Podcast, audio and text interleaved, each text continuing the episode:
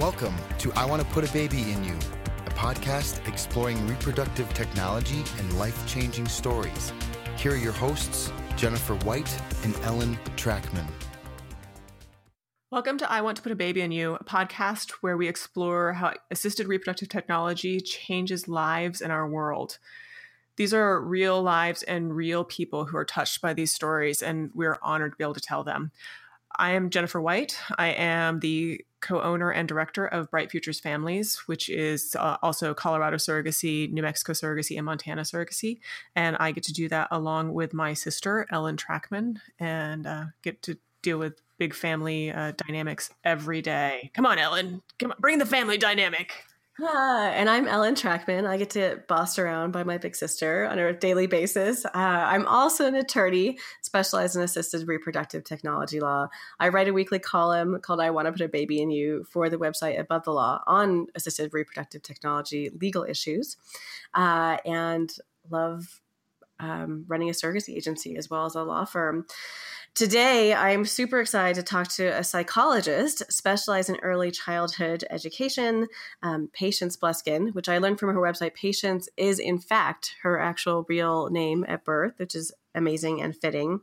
I also learned from her website that at the age of six, she learned how to do laundry, which is especially amazing because at the age of almost 25 i have yet to learn to do laundry okay I'm 25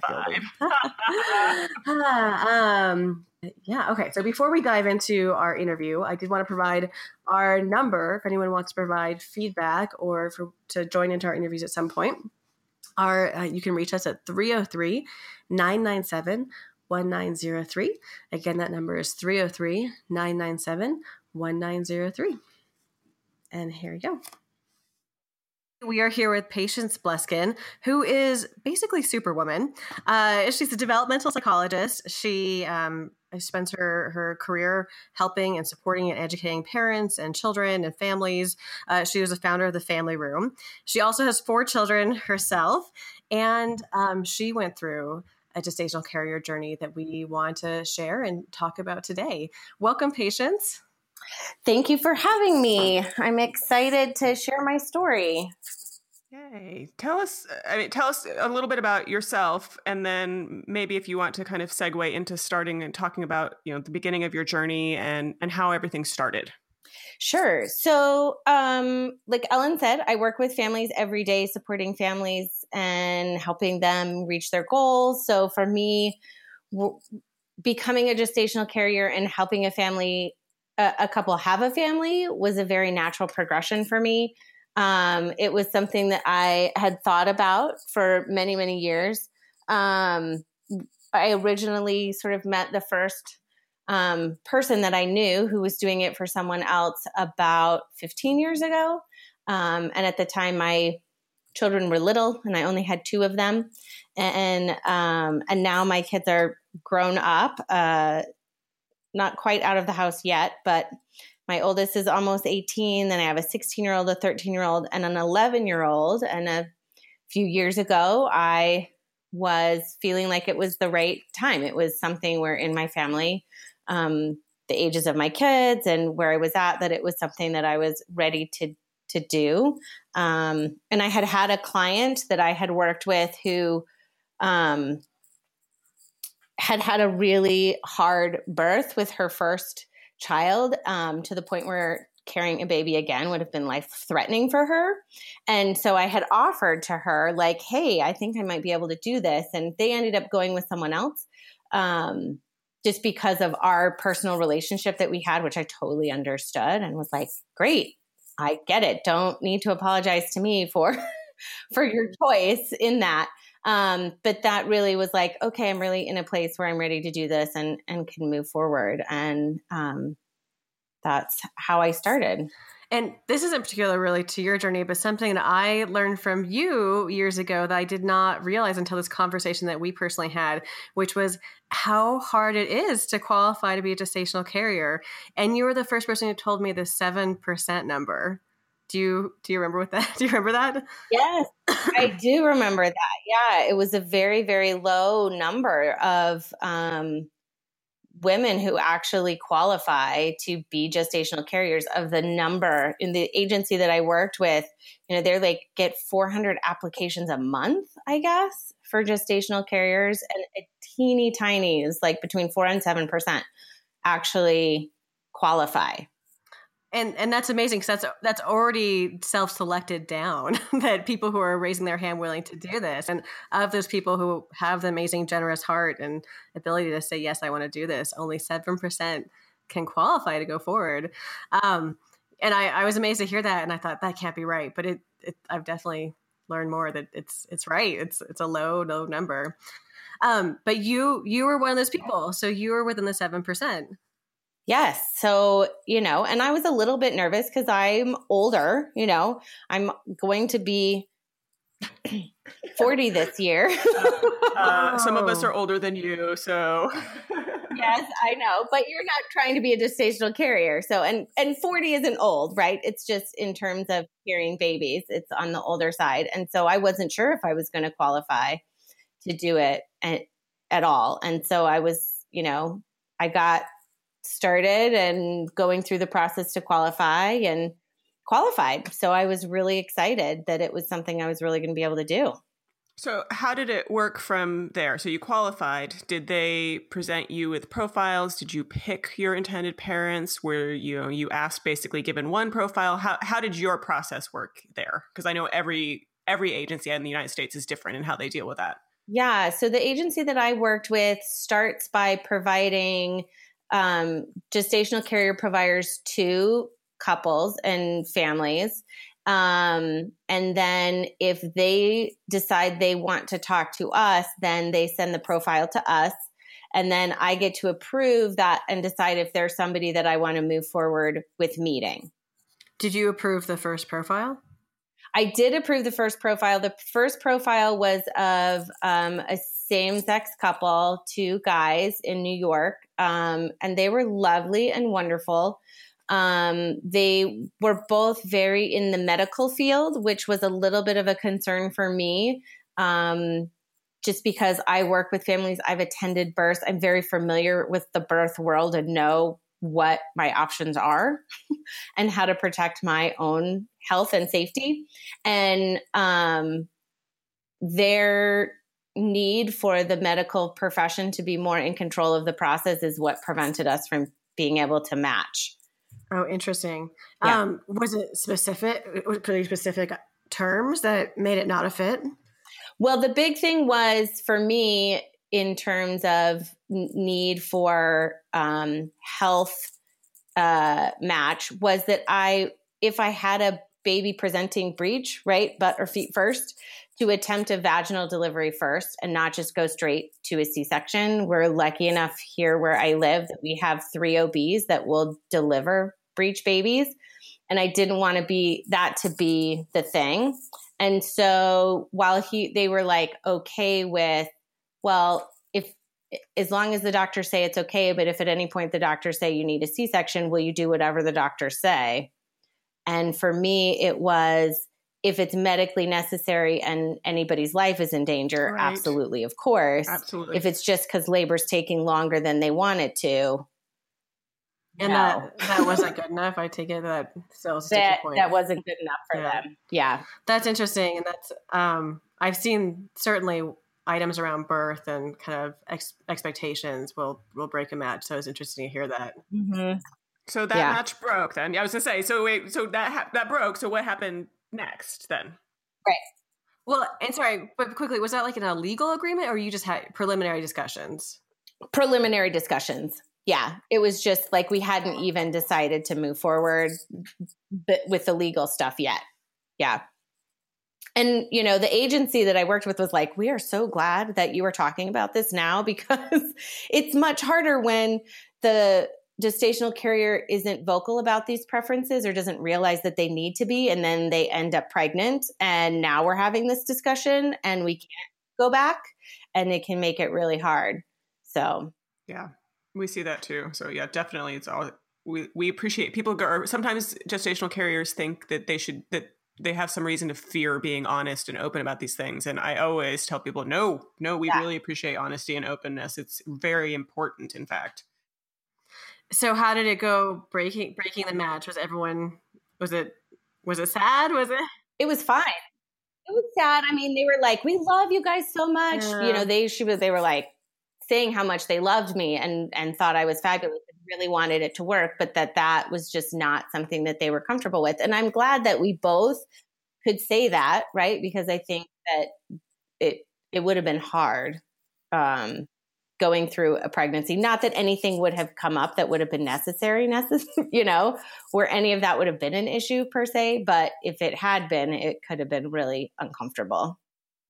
Right. I also feel this is a good example where there's a lot of concern about surrogacy being exploitation of women. And this is kind of a, a, data point that actually no, women have the chance to stand up for themselves and um, have a lot of determination on how things go and can can break a match that isn't a good fit. Right. Exactly. Yeah. So you're presented another profile. So yeah. So then they sent me, you know, another profile of a couple that they had who had approved my profile and wanted to talk to me. And they were this lovely couple in California. And um, this time, a, a man and a woman couple. And um, I thought they looked fantastic. Um, his mother used to actually be a midwife. So, on that front, I knew we were probably going to ideolo- ideologically be in line. Um, and we set up a video chat meeting. Great. Awesome. Yeah. And so then we got to talk and share and get to know each other a little bit. And I think we were probably on for like 45 minutes to an hour. Um, and the agency was there facilitating that and asking questions of each of us to sort of, you know, make sure that bases were covered of important things that needed to happen. And, um, you know, the agency recommended that we take, you know, a day to think about it before responding. But, um, and I did. I just waited until the morning and I was like, I love them. They're fabulous. And, you know, they got back to me and said, like, 20 minutes after they told me they wanted you. So that's awesome. Yeah. So uh, I assume from there you kind of you went through all the medical process and the typical, you know, all of the screening and how did your actual relationship develop during during the nitty-gritty points through there? Um it was fabulous. I mean, we once we got you know contact information for each other and could access each other personally, we emailed, we talked on the phone. Um, when I went out to do screenings, we met up every time. I went to their house. They we went out to dinner. We spent as much time whenever I was there as was possible to spend together. Um, and it was a very comfortable relationship from the beginning for both everybody my husband and i both of them with both of us. It just it was a very easy comfortable amazing friendship that developed very quickly. That's fantastic. No, so i, I do want to kind of warn people you know who are listening especially if they they feel a little triggered by things like this that um, we're going to talk about the actual transfers, and the unfortunate spoiler at the end is that they were not successful, and none of them were successful. So I, I just want to warn everybody who's listening in case that's uncomfortable for them that they they might want to not listen to this episode and continue onward. Um, so Patience, let's kind of start talking about the actual transfer process. Um, tell us about the your the the first transfer and how that went. Yeah, so it was amazing. You know, when I first started talking to the agency and getting in the process, I was like, what's the timeline for this? And she's like, if everything goes right, it's nine to 10 months. And we were literally like having the first transfer right on time for that. So it was literally like nine to 10 months after I first started the screening process to when we were doing the first transfer. So we all just felt like, oh, this is so beautiful. It's so perfect. Everything's lining up so well. It's just exactly how it's supposed to be. You know, all the stars are lining up and it was wonderful. And, you know, my husband went out and supported me and we went and, um, they met us at the um, clinic for the transfer. And we went back and did the transfer, and it was a perfect, beautiful transfer of one embryo. And I was, of course, totally like geeking out over the whole thing. Um, you know, because of how the process goes with the the ultrasound and them watching everything happen and making sure and looking at the embryo and checking to make sure that it transferred. I was like totally geeking out over the whole thing. So, um, wow. Did they have a video screen showing the embryo go in? I've, yeah. I've heard of that. Yep. yeah. So they show the embryo in the um, lab across the way and then they bring it in and they watch it on the ultrasound the whole time to make sure that it goes as far back into the uterus as possible. And then you stay there while they take it back to double check and make sure that the, the embryo embryo's actually left the tube and isn't stuck in there somehow. Um, and then I laid there, I think it was like 15 minutes and with an extremely full bladder because they want your bladder pushing that uterus as far forward as possible.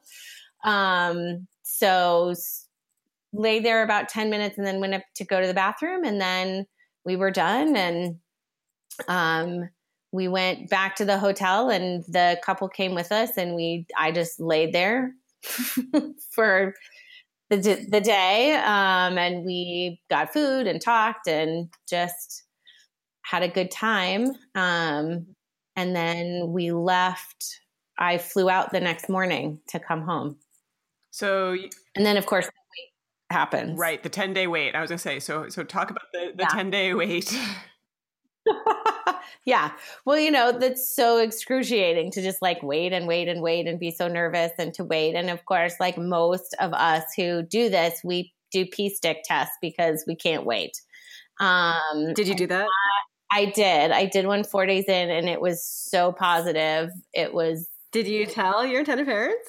I did. Yes, I sent them a picture. I was like, this looks very promising. Um, and so we were very excited. And, you know, it's interesting because the, the intended mother was not like she was more reserved than the rest of us were. Um, in the process. She wasn't letting herself get too excited, but the rest of us were. Um, and so we went and did um, blood tests. The first one came back. It was a good positive number. And then two days later, we went back and it had doubled. And so it was right where we wanted it to be. It was super, super exciting and everything was going really, really well. And what was interesting is I wasn't feeling pregnant yet, but I was like, it's so early. I wouldn't really hmm. expect to be pregnant, feeling it yet. Um, but with your your own your own four pregnancies did you feel really pregnant? Yeah super pregnant right away even before like you know with my own pregnancies i almost knew like conception at you know like i'm pretty sure i'm pregnant today um and and could just know i just knew so, you know, but this is a whole different thing. And the hormones make you feel pregnant even before the transfer anyway. So it's really hard to tell and to determine what you're feeling is just hormonally produced or pregnancy induced. Um, so then we scheduled the ultrasound for um, what would be gestationally like five and a half weeks, which is early. And it's it was tricky because I'm out here and they're out there, and my care is being managed from a clinic in San Francisco, and then they're, you know, having me um, do ultrasounds where I live, and it. So finding a place to do it and and having that all go was an interesting process, but we figured it out. And so we scheduled the ultrasound and the reason I bring that up is because where I went to go to the ultrasound, and they're like, why are they having you come now? It's way too early. We're not going to be able to see much. really early. um, and so we went to the ultrasound, and this was Wednesday. And I remember what day it was. It was the first Wednesday in November because it was the day after the election. Uh. That we went to the ultrasound. So everyone, we were like excited to be going, but we were sort of feeling the repercussions of the election as well. So it was sort of a bittersweet morning. Um, and we went to the ultrasound and I video chatted them in and we did um, the ultrasound and they saw exactly what they expected to see a beautiful sac with a little embryo in there but we didn't detect a heartbeat um, and the embryo tech or the ultrasound tech doc was like i wouldn't expect to see one yet to be able to it's so early so um, but we were happy. We were like, yay, that's what we were expecting. Um, come back in, I think we were coming back in two weeks to do a repeat. And um, so we were all just very excited and and looking forward to doing that. And then um, the next day, so the Thursday, that evening, I started to have some bleeding.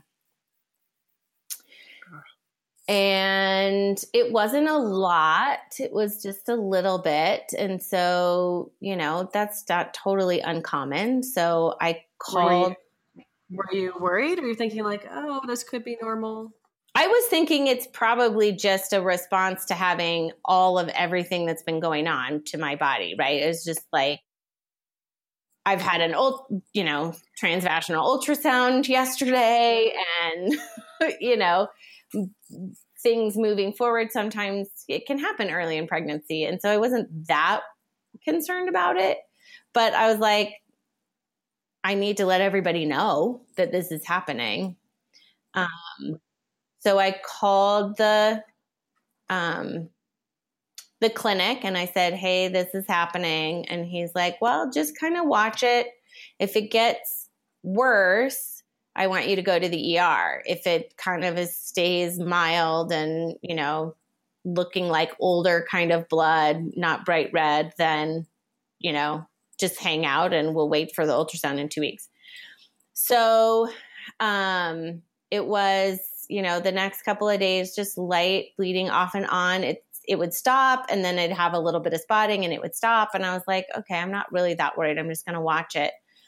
And then it was Saturday morning. I'm trying to remember time wise, or maybe it was Sunday. Anyway, it was the weekend because I went to the ER. I woke up and there was just copious amounts of blood when I woke up. Oh no. And I was Ugh. like, oh, darn it.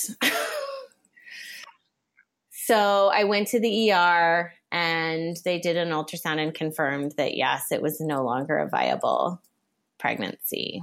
Wow. And how did how do you feel? How did everyone react? How did you have that? How did you talk with the intended parents? Uh, well, I called the clinic first and I was like, this is what's happened. Here's what my um, my numbers are from the blood test. And, you know, I do you want a copy of the ultrasound? And they're like, no, based on the numbers. And, you know, it's like, it's, it's not a viable pregnancy. And I actually had to work that day. So I was with clients that day and didn't have time to call the intended parents right away. So I was working and I was actually really grateful because the clinic called the intended parents and gave them the news. I didn't have to. And then the intended parents called me that afternoon and we cried and cried um, on the phone together. Wow. How was work? Were you able to just compartmentalize and hold it together I, or? I did. I was for the most part. Not that I didn't, you know, go to the bathroom and break down a little before I had to go be present with clients again. But it was sort of nice to have that distraction to not just go be a puddle on the floor all day um, which I totally wanted to do. But um, so, so that was the first transfer and how that went. And so they said, you know, stop all of the hormones. We're going to, you know, you're going to keep bleeding, you're going to expel. And that was an intense process. I was surprised by how very real the birthing of what had been there was um, in terms of you know, cramping and and bleeding and tissue release and there was definitely a um, it was about a week later from from then that um, like I birthed all the tissue and everything. Wow. Yeah. That, that's really intense. Yeah. Yeah. That is definitely not something that they tend to talk about. Did the clinic talk to you about that, that that might happen or that would happen? Well, they definitely said, like, you're going to, you know, have to get rid of all of it. So you're going to have some really intense bleeding. But there's definitely not a discussion around, like, this is going to feel like birth. and it definitely did feel that way. It was very similar to, I mean, obviously not the same because it's not a whole human being that's being born, it's just a lot of tissue. Um, but there was, you know, waves of cramping, just like contracting, and then more would be lost. So I was back and forth um, from my couch to my bathroom all night long that night that it happened. It was very intense. Wow. Um, wow. So I assume that you know after that happened, you took at least a little bit of time and let your body recover before you started to have conversations about where things would go from there. Well, we did and we didn't. So we went back into a cycle as soon as we could. So obviously, we had to wait for my body to clear that out, um, balance, and then have another cycle. But as soon as I had my next period, we started the next cycle. So in January, we started the next cycle. Okay. So talk to us about that. I mean, I, I, I kind of assume that everybody got back into their, you know, positive, happy places. This is going to be great. But, but what conversations happened, you know, even through that time and how was everybody feeling?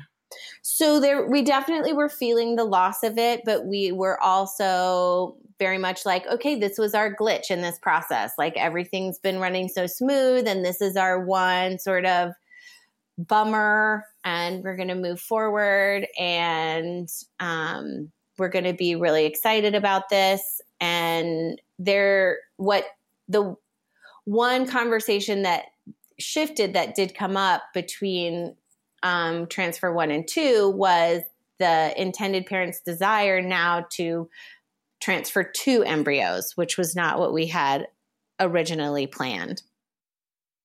And that can that's also a, can be a really big issue, even at the forefront with matching intended parents to gestational carrier. Um, and what was your stance going into it, and how did you feel at that point, knowing that you'd already had this one one loss? So part of me was I was very torn going in because I was like, I want to give them the best chance here. But I also knew in my own space that doing, having twins, carrying twins, birthing twins was not something I was interested in at all. I have seen, I've, seen twin birth. I know the risks of it, all of the difficulties that it is on for everybody, for babies and for the woman giving birth. And so it wasn't just about not wanting to do twins because I didn't want to deal with it. It was wanting to make sure that the babies on the other side coming out were as healthy as they could possibly be. And twins don't really afford for that as well. Um, so I was very, very torn about it. And they were lovely. The intended parents were really lovely in, you know, expressing what they wanted, but then really saying it's up to you and we'll go with whatever you decide. And so I did a ton of research. I went on the Center for Disease Control websites and pulled numbers and um, looked at it. And I brought those two um, the doctor. You know, I had to go out a week before the second transfer for a lining check. And we sat down and I talked with the doctor and was like, you know, I need to talk through this. Convince me that two is better than one. And he couldn't. um, but what, but his stance was in favor of two. It was in favor of two. He was like, given her the age she was when the embryos were harvested that's a horrible way to say that um, but when the eggs were and the embryos and the fact that they hadn't tested them and all of those things, he was like, you know, really our best chance is to do two in all of this. And I was like, well, given the numbers, it's more successful if we do one, especially on the second transfer. So I really got. And did he, he must have disagreed with that, right? No, not from a statistical standpoint. He didn't. And he's like, mm. you know, more. He thought from this situation. Right. He was like, for this particular situation, I think two is better. Yeah. Um, but no, he couldn't argue with the numbers because I had them right in front of him. so he couldn't disagree with that. And it, and we had a really interesting conversation about like the process of where this is all going in terms right. of um, uh, embryos and numbers and transfers of fresh versus frozen because with testing now almost everybody is doing testing and doing frozen transfers. No very few people do fresh anymore. So you know and that was me geeking out again over the and these transfers were all frozen but no testing done to the embryos. Is that right? Correct. Yeah and I d- don't remember why they opted not to test um, but they they didn't. So that's what we had.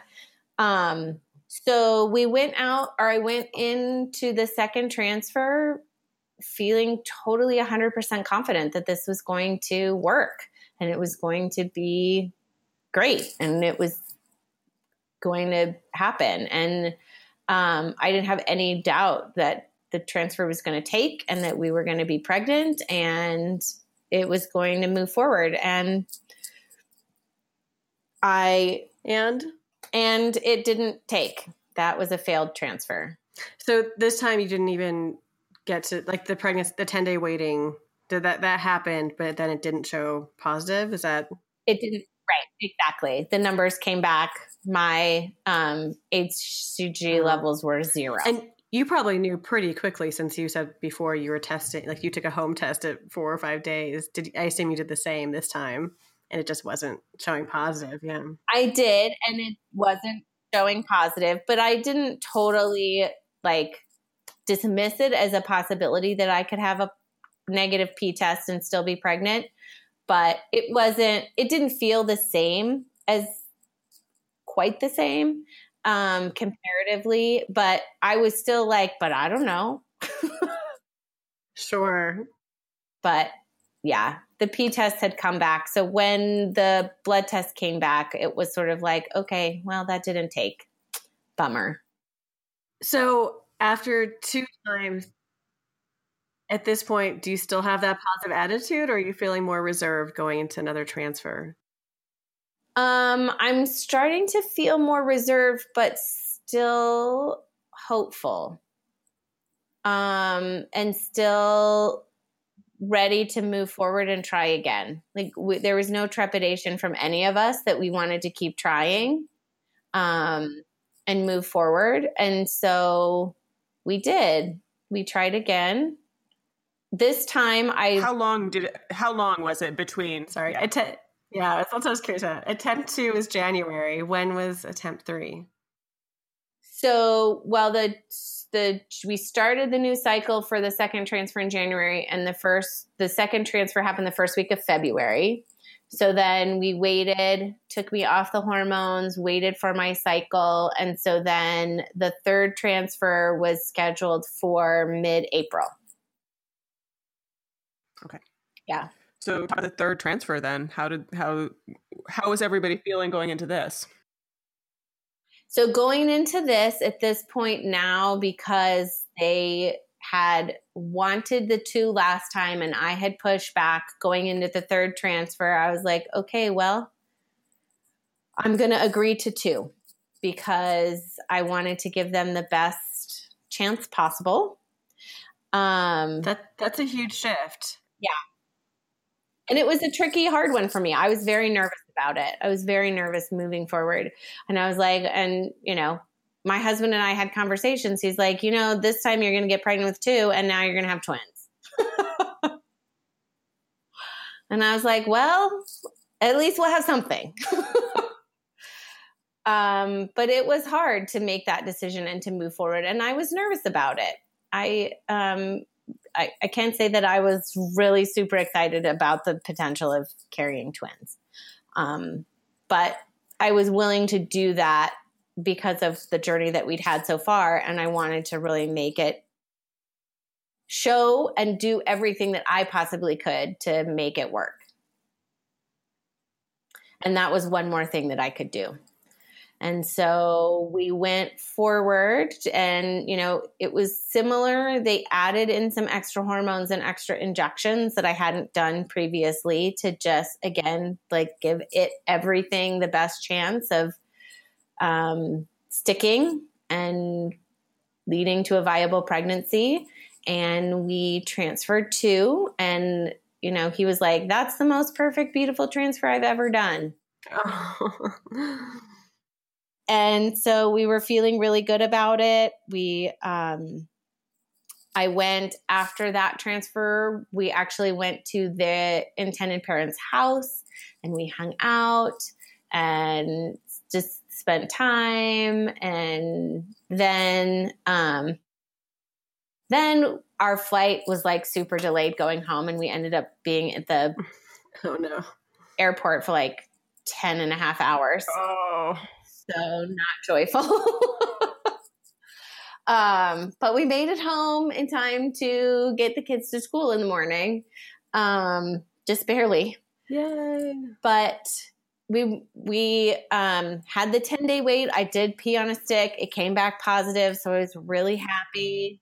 Um, the numbers came back way higher than they came back the first time. So yeah, I was like, okay, does this mean twins or does it just mean a viable pregnancy? And I was hoping for a good viable pregnancy and feeling really happy about it. And the numbers um, more than doubled two days later, and it was wonderful. And we were really happy. And we scheduled the ultrasound again for about the five and a half week mark. And three days before the ultrasound was scheduled, I started bleeding again. And I can't tell you the in the bathroom finding that just heartbreak that that happened in that moment. And it, it wasn't just barely like you you knew.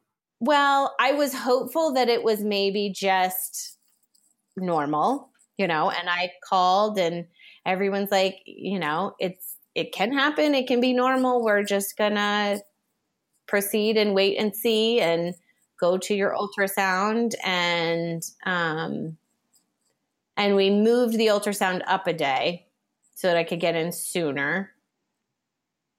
And we went, and it was interesting because it wasn't a clear ultrasound.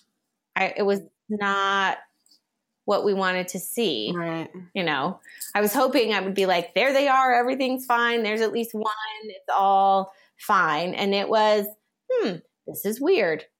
Um, but it wasn't a absolutely lost hope.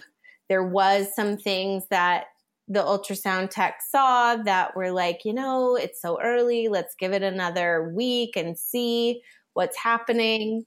So they sent the report to, you know, the clinic in California and he called me and said, stay on your hormones. Let's wait a week and check back again. So I stayed on the hormones and the bleeding actually stopped. So I was really excited, um, thinking, okay, that was just whatever it was, and things are moving forward and progressing. And the IPs and I were talking this whole time, and you know, all the feels that we were having and the hopefulness and the trepidation and everything. And so then we went into the next ultrasound, and they knew when we were going in, and I let them know that I would include them if I could. And the heading into that ultrasound, I was like, I can't have them on the phone if this is bad news. Yeah. Oh. So I'm going to wait to call them into this until I know what it is. Um, and if it's good news, I'll be super excited to call them in and have them see and, and, and it'll be wonderful. But we went in and there was, I mean, I've seen enough ultrasounds, and especially now in this process, seen enough ultrasounds. I looked at it and I was like, "There's nothing there. There's absolutely nothing there." Oh. And I, I Did you didn't need to wait to for the for them to tell you? no, I didn't need for them to wait. I could, I knew. Yeah, I was like, "There's nothing there." Um, and of course, that's what she told me too. She's like, "There's nothing here." nothing here. There's lots and lots of tissue. You know, she's like, your uterus is beautiful. Thanks. And yeah, and there's nothing here. So um, we got, I called the, the parent, the intended parents, and I was a wreck. I broke down. what a hard phone call to make. Yeah.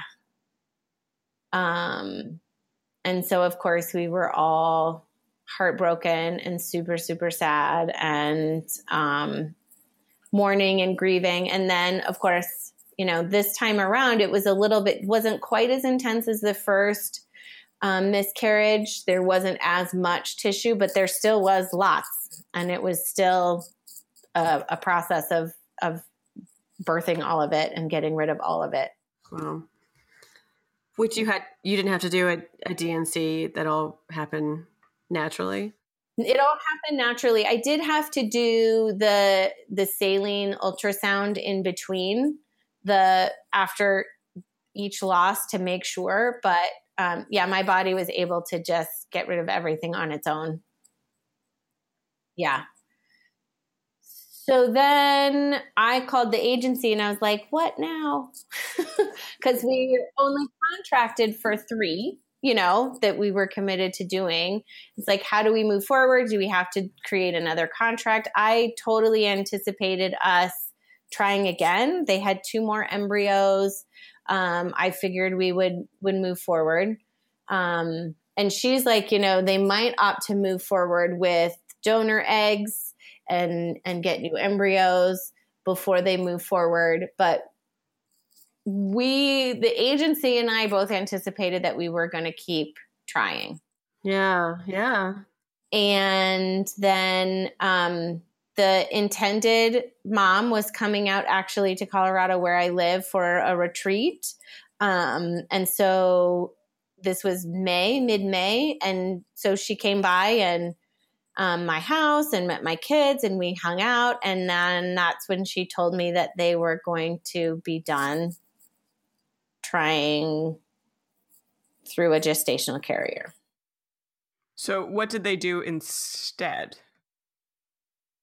So they had the two more embryos. So they wanted to move forward um, and save those to see if she could use those. So she um, had to go through some surgery and some change some medications and do some things before she could attempt it um, to use those. And so they opted to do that. And um, I just talked to her a couple of weeks ago and found out that it was, it failed. The transfer failed. Oh no, it's horrible. Horrible, but Yeah. not surprising, given that it didn't work with Right. you with a, a healthy, Yeah. you know, healthy history, healthy uterus. Um, Yeah. And so, and the agency was sort of surprised that they were going to try that. They're like, "Hmm, given that you, we couldn't get you pregnant, um, with the rigorous screening that we put surrogates through, the likelihood that, that her embryos are viable at all is probably really, really low. Um, and so, you know, it's, I'm so heartbroken for them. Um, because I they're such amazing people and I wanted this for them so badly and um and you know they're looking into adoption options and and they're still planning on becoming parents in one way or another. Um, but you know this journey for them is over. And so then of course my next question was so what now for me?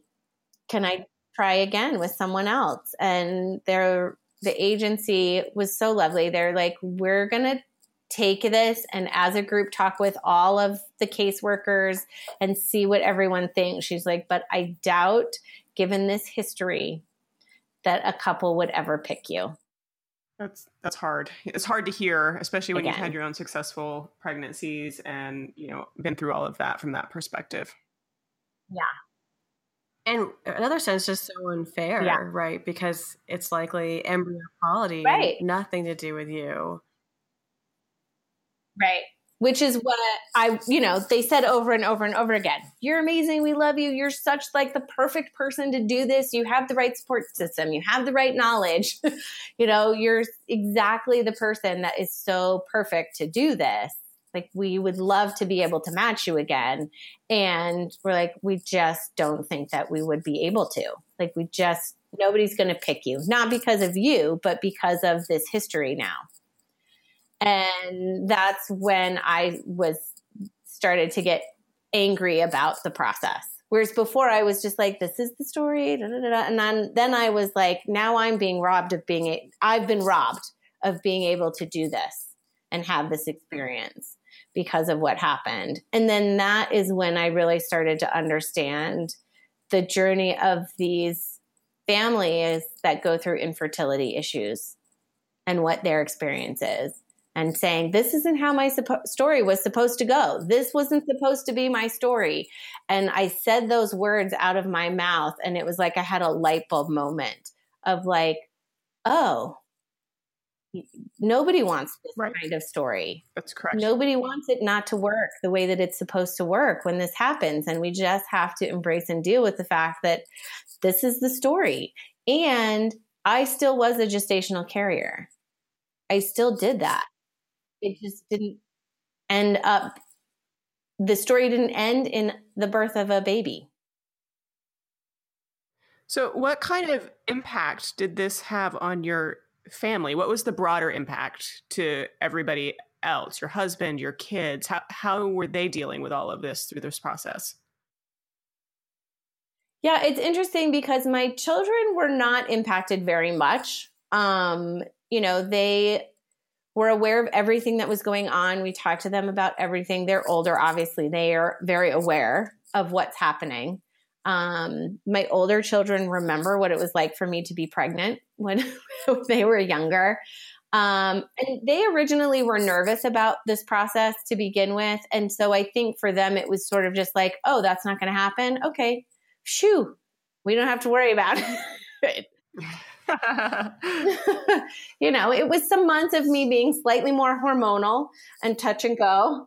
But um, in terms of the impact, that didn't really happen. And we had had some conversations where they were like, you know, I was kind of excited to sort of have these like quasi sibling that lived in this other place and have this connection. Um, but it, their individual like experience of their day and their life didn't really change or wasn't impacted very much.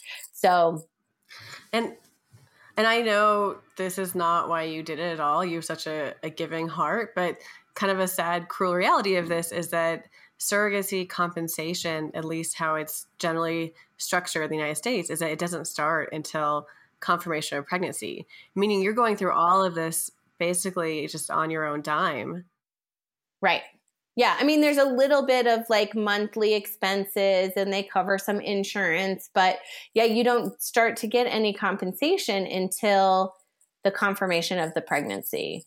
And so, yeah, I went through all of this with almost no compensation at all. And it wasn't that, just like you said, I didn't do this because of the money. But when we went into it and we were making our financial plans for the year, we allotted for that income to be there. And I made some choices about some education that I would, wanted to do and some programs that I wanted to sign up for. And we had allotted for a little bit more to go on credit than we normally do because we knew, we thought, we were planning on this um, money being there and coming in. And so when it didn't come, it was it, it, had a financial impact. You know it's not that we were needing it to buy groceries or gas or any of that kind of thing. It was just we were planning on it. So our expectation and how we budgeted had shifted. And so not having it come in was kind of hard. Um, and we're still recovering from that a little bit in terms of oh whoops we should not have planned on it being there um, knowing all that you've you've been through, would would you still have done it if you went back? Would you have done anything differently? It's really hard to say. Um, I think the for me, if it was just me, I would I you know had somebody who was like, oh my gosh, I know somebody who wants to try to do this without through an agency. Would you be willing to do it again? And my initial thought is like, yes, I want to do this. This is why I wanted to do it in the first place but I'm not the only one who gets to decide. And my husband is struggles with this more than I do. And he's very angry about it. Um, not in any, you know, awful way, but he is frustrated because you know, going into this process, he wasn't super excited to begin with. He didn't really want to do it, but he trusted me and saw how important it was to me and how much I wanted to do it. And he's always been a support for me and trusting me and my decisions and how I want things to go. So he was sort of like, okay, I'm going to trust you. Um, and he now communicates how much more objection he had to it than he did through the whole process. And had it ended up with a typical ending to the story of a baby and for the family, and it was beautiful and lovely, he probably would have different feelings about it and be like, Yes, you were right. This was wonderful. It was beautiful. Now he's just mad that he didn't protect me from all of this um, experience. He's mad, you know, and anytime I grieve about anything, he he doesn't want to support my grieving because he's just mad that it has to be there at all. Right. So actually talk about the the grieving. What what is it like to mourn for you're you're double mourning in this case. You're mourning for your experience and the loss because you loved those babies too. You know, you wanted to carry this and it was a very loving thing you did, but you're also mourning for their loss as well. Talk talk to us about that and how that has felt and been. Yeah, it's a really interesting double mourning like you said. It's because on one hand, I'm dealing with the physical repercussions of everything and what that feels like. Um, but it's more of a I've failed, not just the baby, but this couple and this family. And so there's this, you know, huge sense of failure, which I think is true it, with anyone who experiences any kind of pregnancy loss. Um, but not just failure of not being able to carry, but also failure that I've let them down, that I'm wasting their money and I'm wasting their embryos. And that part is super intense and um, heartbreaking on top of it. And what feeling like, what do I need to do? Did I screw up? You know, was making out with my husband too much? you know? right.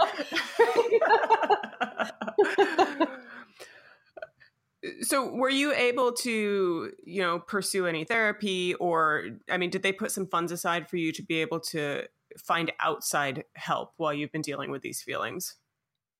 Yeah. So um, our contract allotted for a thousand dollars worth of money to pay for therapy as needed through the process, and I used all of it.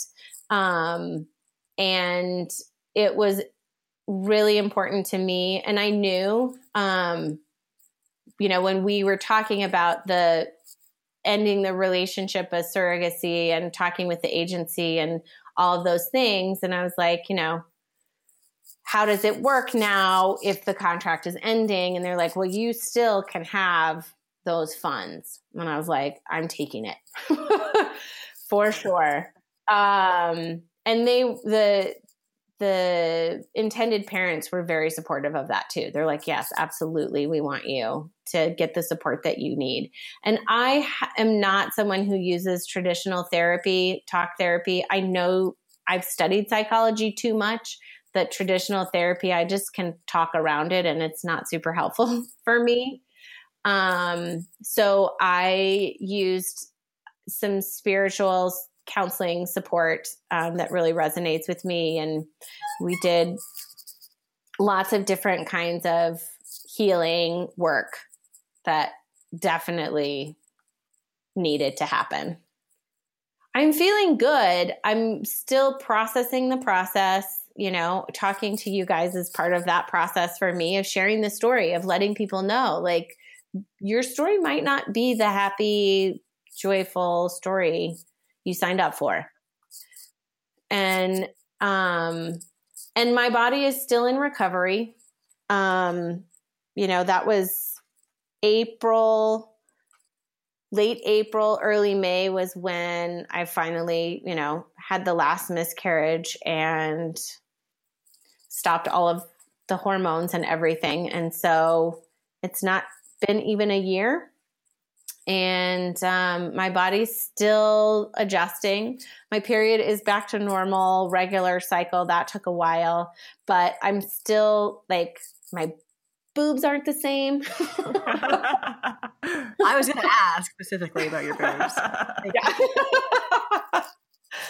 you know, those those the ladies are sensitive to hormone, and so they shifted and changed, and I don't know if they'll ever go back. Um, not that they won't continue to change as I get older, but um, so there's definitely still impact there. And every sort of anniversary, still we're hitting anniversaries, and each one sort of is a oh, yeah, bummer that that hits. So is there a happy ending at all? You know, do you have something, a lesson learned, something that you can take away that's like a positive? My big positive and lesson is that piece of really understanding what this feels like, what fertility and loss really can feel like. And I understand it on so much of a deeper level. Obviously, I don't understand what not having your own child is like because I have four kids. Um, but I understand what that the loss of a pregnancy feels like, how devastating that is, and the taboo of it, and the fear of talking about it, and how we don't want to talk about it. Um, and really learning to embrace and relate um, to infertility in a totally new way which when I'm I work with families a lot and a lot of the families I work with have experienced infertility and loss and I can relate to that on a whole new level now. Right. No, absolutely. So we really appreciate your you know, your raw openness about this. Um, well, we are incredibly grateful that you were willing to to tell this story, even in all of its elements that, that aren't all happy. And um, I I appreciate you being willing willing to share and willing to talk very openly about all that you've been through and your feelings and your thoughts on it. Yeah, it's my pleasure. And all of you know my supporting of families i think one of the big things for me is the hardest is when we don't talk about the stuff that's hard uh, and we pretend that it's not there. And then people are left going why didn't anybody tell me? That that's an awesome positive. So we'll take it. That's right. Thank you Patience you're welcome. I feel like we need like a cheerful quote or something to close out. But any any any good quotes? Any, any last thoughts? I wish I did. I still have this wonderful relationship with this family that I will probably have forever. I think it's still um, you know, as they're going through their process of of having a baby, I know me being in that, they're I mean, we're still in contact, we still talk um, I know I will be friends with them forever. So I have that as well this beautiful friendship with these amazing people. Good note to end with. Thank you so much. You're welcome. Lesson of the day for today's interview, I think, really is one of empathy for really understanding what it's like to go through infertility. And I think Patience is a fascinating story where we think, you know, we can help, we can fix this for you, we can be there. And sometimes those stories don't go the way we want them to. And even when you've got to that next step of someone helping you, still the stories for the couple wanting to be parents as well as those wanting to help them um, can be really difficult, really frustrating, and heartbreaking. And I think we we can all you know do a little bit more to try to to be more understanding of what others are going through. Absolutely, absolutely. Uh, I I have I have nothing funny today. I mean, honestly, just just plain out shill. Uh, please come uh, head over to iTunes and give us a review. Uh, it does something in the magic matrix of iTunes and makes them like us more. And, you know, everybody likes to be liked, and we especially like to be liked. So please head over to iTunes.